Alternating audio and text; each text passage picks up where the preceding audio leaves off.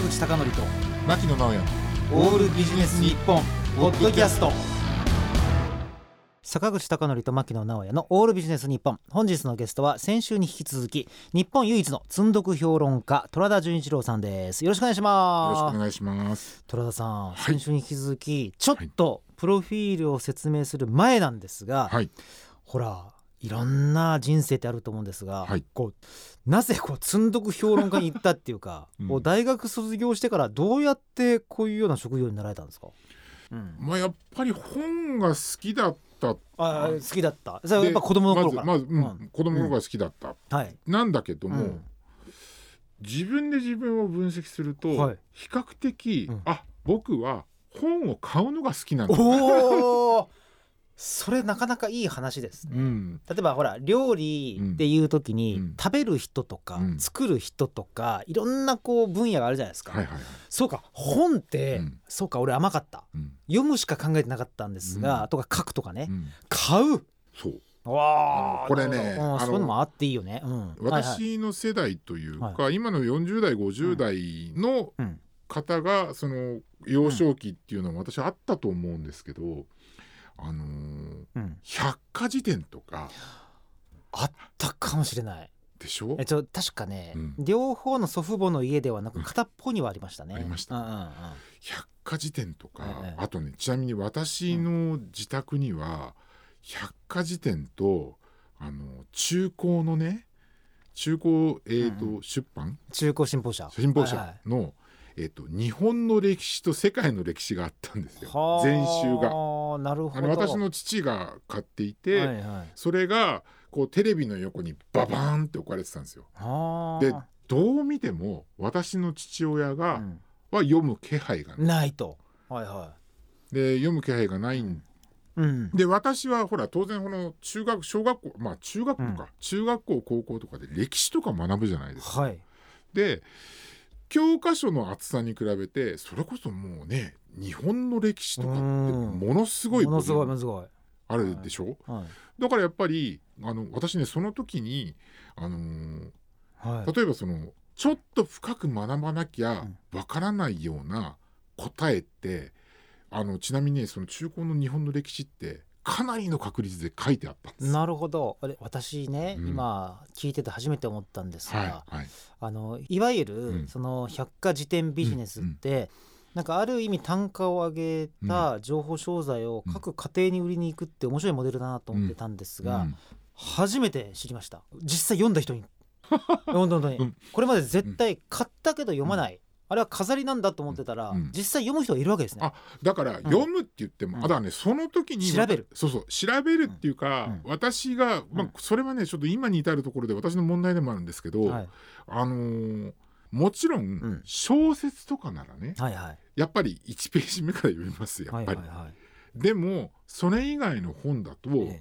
あのーあんまりだからよっぽど引き込まれないとうん。全部読まないかもしれないです、ね。なるほどなるほど。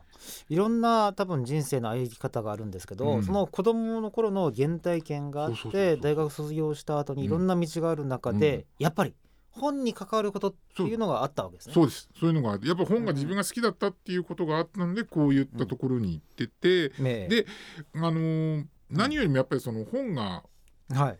やっぱりその好きだというところを起点にしていてね、ええええ。あのーでうん例えば好きな本に囲まれて生活してるのって本当だったら幸せなはずじゃないですか。はいはいはでももう心ない言葉がいっい。ぱいあるわけですよ。もう読まない本をなんで買うんだ？買うんだとかね。ねでそれそれとかねあとねその読みたい本はたくさんあるんだけど、うん。置く場所がないから買えないとかね、そういう心ない言葉っていうのがあって、っていうのはねやっぱりその本ってね、私もあの聞き知った話ですけど、例えば著者の方はもちろんのこと、はい。その編集者とか例えばその表紙とかを作るねデザイナーだったりとか、それこそ取り次ぎの方、うん書店員とかっていろんな人の手をねまあ言うなればその坂口さんの専門領域である、うん。いろんなそのサプライチェーンっていうのを経て、うんたどり着くわけですね。たどり着くわけですから、うん。もしもだからそんなねその置く場所がないとかね、うん。その読まないんだったら買うなみたいなことでね、うん。その言うんだったらねやっぱりそのそういうふうにあの、うん。うんうん。サプライチームになってきた人を悲しませる行為だ、なるほど、うん。あのちなみに今ふと思ったんですが、はい。例えば花に囲まれた生活って、うん。花はもちろんですけど、うん。まあ見て楽しいっていうのがあるじゃないですか。本もそう考えたらいいんですね。あそうです。サプライチェーンでやってきて、うん。でかつ生活を彩ってくれるものと、そうか。でそこでですね、うん。あの虎田さん、はい。日本で唯一の,、はい。あの積読評論家なわけですが、い。ちょっと簡単に、えーっとプロフィールご紹介しますと、お願い。します琉球外国語大学の外国ポストモダン文学部のカルチュラル・スタディーズ学科を卒業で、はい。えー卒論が「積んどくさよならも言わずに」がものすごく注目されてデビューなさいますと。はい。であの読んだものは評論しない積んどくの書籍ほど評論すべきだというですね、恐るべきこれまでの概念をこう変えたコペルニクス的転換の評論をあのモットーとなさっておりまして、はい。え読んだことのない書籍イコール積んどくほど大いに語るべきだという逆説的な言論から大きな反論を読んでいらっしゃいます。で今回はですね先週はあの積んどくの魅力とか、うん。積んどくにまつわる文化状況をお話しいただいたんですが、あの今週はですねぜひですね具体的な積んどくの方法とか、うん。なるあのお聞きしたいなと思ったんですが、はい。はいあの先ほど、うん。ちょっとお話しした中でも出てきたんですけども、うん。本自体のまあ美しさというか、消費行為自体の楽しさをちょっとお話しいただいたんですが、うん。さあ買うっていうこと以外のうん。具体的な積んどくってどうすればいいんですか、あのね、うん。そうなんですよ、はいはい、うん。その積んどくに関して、はいはい。その否定的な、うんうん。そのコメントをする人のねはいはい。あの誤りっていうのを私は指摘したいと思うんですけあどなるほど脱洗脳ですね。そうそうこれはね。はいはいはいはい、でさっきもちょっと触れたんですけど、はあの本のね、うん、1ページ目からうん。最後のページまでくまなく読まなきゃいけないっていう進行。そう。要するにうん。小学1年生からそう「はい。まるまるくん順に読んでみなさい」と。そうそういうあの思想うん。思想が洗脳を解く必要があるわけですね、そうです。なるほど。もう完全な誤りです、あ1ページから読むな。そうそう。繰り返しあの、ええ。小説とかは、ええ。やっぱりそのもううん。本の構造上ねそれは読んだ方がいいと思うんですけれども、まあわ理解できなくなっちゃいますそうよね。そうそうそうそううんう。ん。でね私はね何がいけないかっていうと要は1ページ目から最後までしっかり目を通さなきゃいけないんだ、うん。そうしないと本のね要はその買う価値がないんだうんっていうことで、うん。まずね購入にためらいが生まれちゃうなるほど。ねこれがもう本当にもったいない。ありますよね、うん。先生のねうん。教育が、まあ良かったのか悪かったのか、どうせ10ページしか読まないんだったら、うん。とかねそうそうそう。思ってしまう。はいはい。でもね、うん。あのね私ねその、うん。積んどくというものをこう人生の中でずっとしてきて、まあかけてねいらっしゃるでしょうからね、うん。でねそうは言っても多分世の中の普通の人から比べると、本は読んでる方じゃないかなともちろんもちろん。積んどくしていなくて 読破した量はもちろん多いと、うん。はいはいはい。でね、そうなんですけどただねそうやってこう例えばもう実際本も積んでいる本に囲まれて生活もしているっていう比較的本に触れる機会が多い人間であったとしても、はい。これ坂口さんにぜひお伺いしたいんですけど、面白いなっていう本ってうん。年に一冊あります、うーんそうですね。言われてみたらね。でかつそのあれなんですね私ね、うん。あの面白かったやつだけ売らないようにしてるんですね。あ廃棄しないようにね。読んだ後、うんうんうんあ積んどくはもちろん読んでないから捨てる捨てないもうん。判断の前なんですけども、うん。そうですね。あんまりないですかね。そうなんですよ、うん。だからやっぱり、うん。その面白い本に、うん。を手に取るっていうのは、うん。もうこれね完全にうん。出会いなんですよ。ああ出会いと確率論。そう、うん。確率論で、うん。その少なくとも積んどくをすることによってですね、うんうん。例えば何十冊何百冊でもいいです。例えば自分の,、あの視野の中にそういったものがあると例えばねアマゾンのその Kindle でも今200万冊あります、うんうん。あでリミテッドであのリミテッドでね、はいはいはいリミテッドで200万冊あります、うん。で世の中に出ている例えばその新刊あるいはその古本とかも含めるとね、もう100万分の1とか、まあ、うん。1,000万分の1とかっていうすごく天文学的な確率から。積んどくにすることによってうんうんうん。それが数十とか数百分の1までうん。こう絞り込まれるうんっていう確実性を高めることが私は積んどくでできると思うあのあと、うん。今思ったんですが、うん。あの海洋の文明学っていう本があって、まあ、はいそのタイトルはどうでもいいんですけども、私こういうことがあってうん。だいぶ前に読んだ時には全く面白くなかったんだけど、うんうん今たまたま人生のこのタイミングで見たらめっちゃ面白かったりするんですめよっちゃわかります。だから実は積んどくもそうかもわかんないですね、うんうんうん。なんか、うん。たまたまのタイミングで読んだらうんうん。人生最高の一冊になるかもしれないけど、はいもしかしたらそうならないかもしれない。そうです。だけど少なくともうん。積んどくとして持っとかないと、うんその確率すらなくなっちゃうということなのかなと。です。はいはい。だからあのうん。やっぱり何が積んどくっていうことに対してうん。まずそのネガティブなイメージを払拭するのと同時にやっぱりいろんなねその確実性を高めるっていう部分があるということでうん。まずこう皆さんにあのしっかり要はそうんうん。の積んどくっていうのはまあ無駄な行為とかそういったことではなくてうん。しっかりやっぱり価値のある行為なんだよっていうことをですねすごくあのまずうん。そういった可能性余地があるという行為なんだということをうんうん。まずですねうん。ご理解いただきたいなとあの昔、うん。コンサルタントの岡本史郎さんが、はい。あの気になったやつだけ買えばいいんだよ、うんうんでどうせ読んだからってうん言って、気になって自分がそう自分の実力によって面白いかどうか変わるから、うんうんもう気になって買って読むっていうことしかないっておっしゃってたんですね。だから同じ本っていうのまあなかなかね、やっぱり一回読んだ本読み返すっていうことっていうのはなかなかないと思うんですけど、でもあのただ面白いっていううん。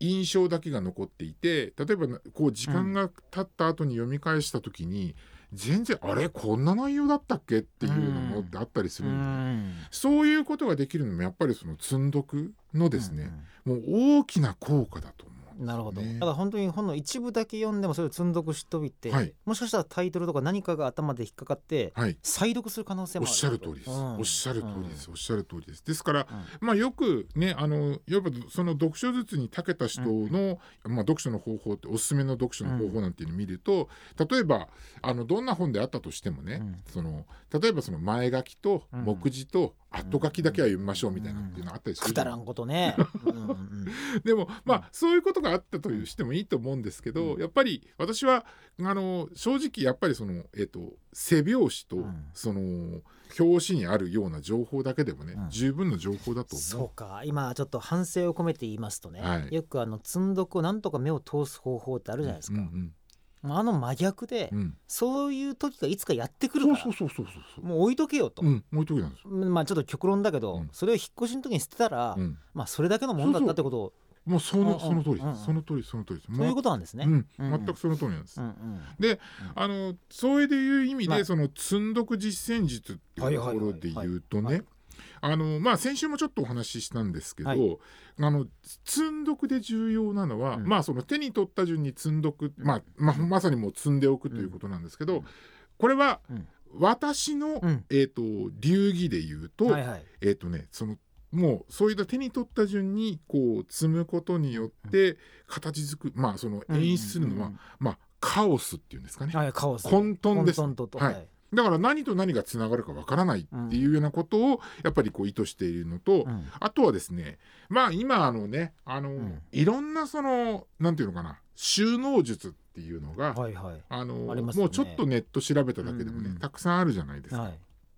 であの私はその積んどくっていうまあ当然ですね、うん。あのやっぱりあのなんていうのかなこう、うんうん。日常生活を送る上で確かにその床に所狭しに積むっていうのは、うんまあやりすぎな感じがあるそうそうそう。うん。だからそういったことがあったりする。と、やっぱりある程度その収納というものを意識しながうらん。積んどくっていうのをまあその実践する必要があると思うんですけど。普通の本棚じゃダメってことですか？いや普通の本棚でもいいです、はい。いいと思うんですけど、うんうん。あの重要なのは、はい。その2つの見せるっていうポイントがあるとなるほ思うんですね。ど。二つ。そう。本棚でなん本棚であっても何でもいいけどもそうそう。見せる。二つなんかだとはいはい。ではいまあ一つはこのもうあのまさにその見ることができるっていう見せるっていうのと、見える化そうそう。視線として。そうそう視線として、はい。はいであともう一つというのは、はい。その本っていうのを魅力的に見せるっていう魅了するという意味での見せるっていう、ああなるほど。うん、はいはい。魅惑の実ですね。魅惑の実です。はいはいはい。だから多分ねその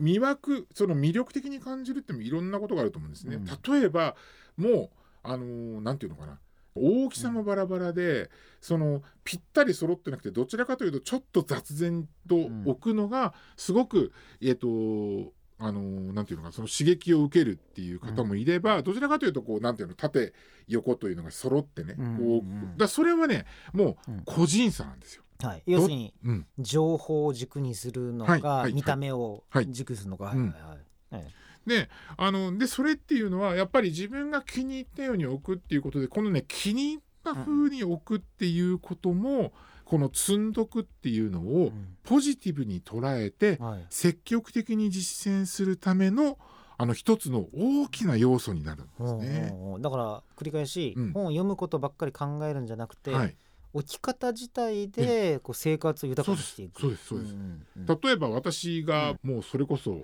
えー、と20年以上やっぱりこう表紙を見せ続けているはい。えーお本があるんですか？本というのが、うんうん。あのー今もう売ってんのかな、うん。あのー沢木幸太郎さんのね破れざる者たち？いやあのはい天外っていう、はい。はいはいあれっていうのはそのうん。川木さんがずっとこう、あの旅をしていく中でその、えー、と写真撮った、うん。撮影した写真と、あとそのまあなんていうのかな？そのエッセイというか、はい。そういうものがこう織り交ざったものなんですけれども、ねあのー沢口さんあれほらイメージできるでしょ？かっこいいじゃないですか。うんそうですね、うん。そうですね、うん。まああの人の、まああれは確か翼の航空かなんかで連載していたのか忘れましたけども、あのエッセイもねまた素晴らしい文体でね、うん。だからそれなんかもやっぱりこはいうなっていたりとか、あとはですね、はいもう本当に、あのー自分でもう本当にあの思いついた限りでこう例えば並べたりするのは、例えばあの報道写真家のですね澤田恭一さん沢田教一さんね。はい。はい、あの栄光への逃避だったかな、はい平和への逃避っていう、ええあのベトナム戦争の、はいはであのねうん澤田恭一さんの写真って、はい。あのどうしてもそのベトナム戦争の従軍カメラマンとしての写真が、うんうん。あの有名なんですけど、あの方のですね、日本の原風景の写真って素晴らしいんです。おそれはあのいわゆる都心部ではない、そうです。ところの。だから彼の写真集をそういうふうにしたりとかっていうことで、うん。それはね本当にあの澤田恭一さんが撮られたその桜の写真って一つ素晴らしいものがあるんですよね。はいはい。そういうのを例えば春になったらこう開けてみたりとかね。なるほど、開けてそあのーそれをこうわざとこうインテリア的に使うっていうういうようなこともできると思うんですね。うん。そうすると多分今のそのいわゆるその見せるうん。その収納っていうのにもこう近づいてくるんじゃないかと思うんですね。今ふと思ったんですが、はい。写真集と楽譜ってうん。なんか積んどくの概念ちょっと違うかもわかんないですね。う、ん、なんかうん。ちょっと人生の境目で何かのきっかけでこう楽譜を取り出してうん。弾くってこともあるだろううそうそう人生の何かのタイミングである写真を思い出して、なんか掲示することもあるでしょうしそうですね。だからうんどうしてもねその本っていうとやっぱり皆さんイメージされるのって文字じゃないですか。はい、ね。うんうんだから文字じゃなくて例えば本当に写真集とかそのフォトエッセイ集とか例えばあの旅の飛行文とかっていうのうんうんうんやっぱりそういったものっていうのをやっぱり一冊置いておくと、ん。私はそれだけでもねその日々の生活の彩りっていうのが違ってくるんじゃないかなと思うんですけどね。まあ沢木幸太郎さんもね、うん。旅の寄稿文たくさん書かれてますけども、うん。そっか。それをなんか一つのインスピレーションとして実生活にも影響あるかもしれませんね、そうです。あうん次ここ行ってみよそうとかね。うんなんか写真をなんか最近中高年がうん。ブームらしいんですけども、写真を撮るっていうのは一つの言い訳としてどっかに行くとかね、うん、おそうおっしゃる通りです。僕の昔の上司もそうなんですけども、うん。なんか日本全部の山を写真撮るとかうん。いうのをまあ言い訳にしてどっか行くっていうね。だから例えばそのうん本当にねもう1ページから最初のページから最後のページ読むじゃなくてうん。例えば手に取ったらバッて開いたところに何があるのかなっていうところでまあ自分がその逆にそのすごくその積んどくにとらわれてるからかもしれないですけれどあもむしろ。あのね逆にからかもしれないですけどくをすなるほど。面白い話だなあのうん。たまたま手に取ってパッと開いたところっていうのを起点にして、その後しばらく行動がそれにとらわれてつながっていくっていうことっていうのが、やっぱり年に数回あったりするんですあね。のこれまたね、うん。あの怪しげな自己啓発ではないですけども 右脳が全てを知ってて、うんパッと開いたところうん。が自分の意識とつながってるみたいな話って昔からあるわけです。そうそうでそれはちょっとね、まあやりだかすぎだけどね。そうそう、うん。だからうん。積んどくっていうことじゃないんですけれども、やっぱりそういった可能性っていうのがやっぱりこうあるんで、うんうん。っていうのはねうん家に本がなくて積んどくもしてなくてっていう状況だったらそんなねなんていうのかなそのインスピレーションが自分に降り立つ瞬間っていうのもないんですよ。あの例えばネット検索はあくまで能動的にキーワード入れないといけないと、うん。だけどパッとこう本開いたら、はい。全く想像もしなかったような景色とか単語が広がるということなんですかね。そう。です。うん。だから私が最近ね、ものすごく悲しいのが、うんあの現代用具の基礎知識とか、はいはい。なくなっちゃったじゃないですか。あの、まあ、なくなったというか薄くねそうそうそう一そう。冊だけ残ってますよね。うん。例えばその朝日新聞社が出してたその知恵像であったりとか、講談社が出してるその意味出すとかね、あれね、うん。2,000円とか3,000円で、はいあれが買えたっていうのうはん。奇跡ですよ、そうですね、うん。まあ、今ね徐々に薄くなってね、そうそう薄くなって。年表とか、うん。あとは若者言葉ぐらいはありますよね。そうですね。うんだってねあれ一冊積んであったらう、ん。もう何ていうのかな、うん。ビジネスにまつわるトレンドうん。って全部網羅できる、まあ、そうですね。政治から始まってうん。国際とかでね、全部若者言葉から風俗からそうそうそう。んありましたね。それにねそのどの本であってもやっぱりその道ではそのやっぱり一流のその有識者の方ね書かれてるでしょ？ね。うん。だからそういったことがあるんでもう本当にあれなんかがもう積んどくにはもうねもってこいだと思います。あの分かりました、うん。あの2週間続けて聞いて分かったんですが、はい。その積んどくってこれまでの概念とはちょっと違って、うん。こうつまみ食いじゃないけど、うん。パッと開くぐらいでうん。も別になんか一つの本の価値があって、もちろんです。でそれをできるがゆえに積んどくで自分の可能性をまず広げなさい。そうですそうです。でパッと見てもうん。もしかしたら見ないかもしれないし、うん。もしかしたらパッと開いたきっかけで読むかもしれないしだそういうふうな通常の自分がアクセスできないような情報源をうん。積んどくということで具現化するんだと。そういうことなんですね。そういうことなんです。で当然ねそのうん。無尽蔵にスペースってあるわけじゃないから、やっぱりいつかは、うん。例えば捨てるなり。でもそれも直感でいいわけでしょ？もちろん、うん。もちろんもちろんだってもう直感でいらないと判断したわけだから、でもしかしたら、そのあそろそろ本当に整理しなきゃいけないなっていう時に、初めて開くかもしれないですよね。あなるほどね。で、うん。それがちょっとまたオカルトっぽいけど、うん。タイミングだったってそうでことですよね。す。そうです。その通りです。なるほど、うん。ちなみに、うん。あの虎さんあの残念ながらですね、い。ちょっと時間短いんですが、はい、何か積んどくの魅力とかあはい。とお話しいただけていないような話がありましたら、はい、そうですね、うん。あのもう本当にまず皆さんは、うん。そのどうしてもねその積んどくっていうと、うんうん。要は買っても読まないとかね、うんうん。邪魔になるとかそのマイナスイメージって確かにあのーそういった側面が私はゼロではないと思うんだけれどもでもそれっていうのは私はそもそもやっぱりその本の価値をねその貶めてる考え方があると思うんで、やっぱり本を書くっていうのはうん。誰しもできることじゃないじゃないですか。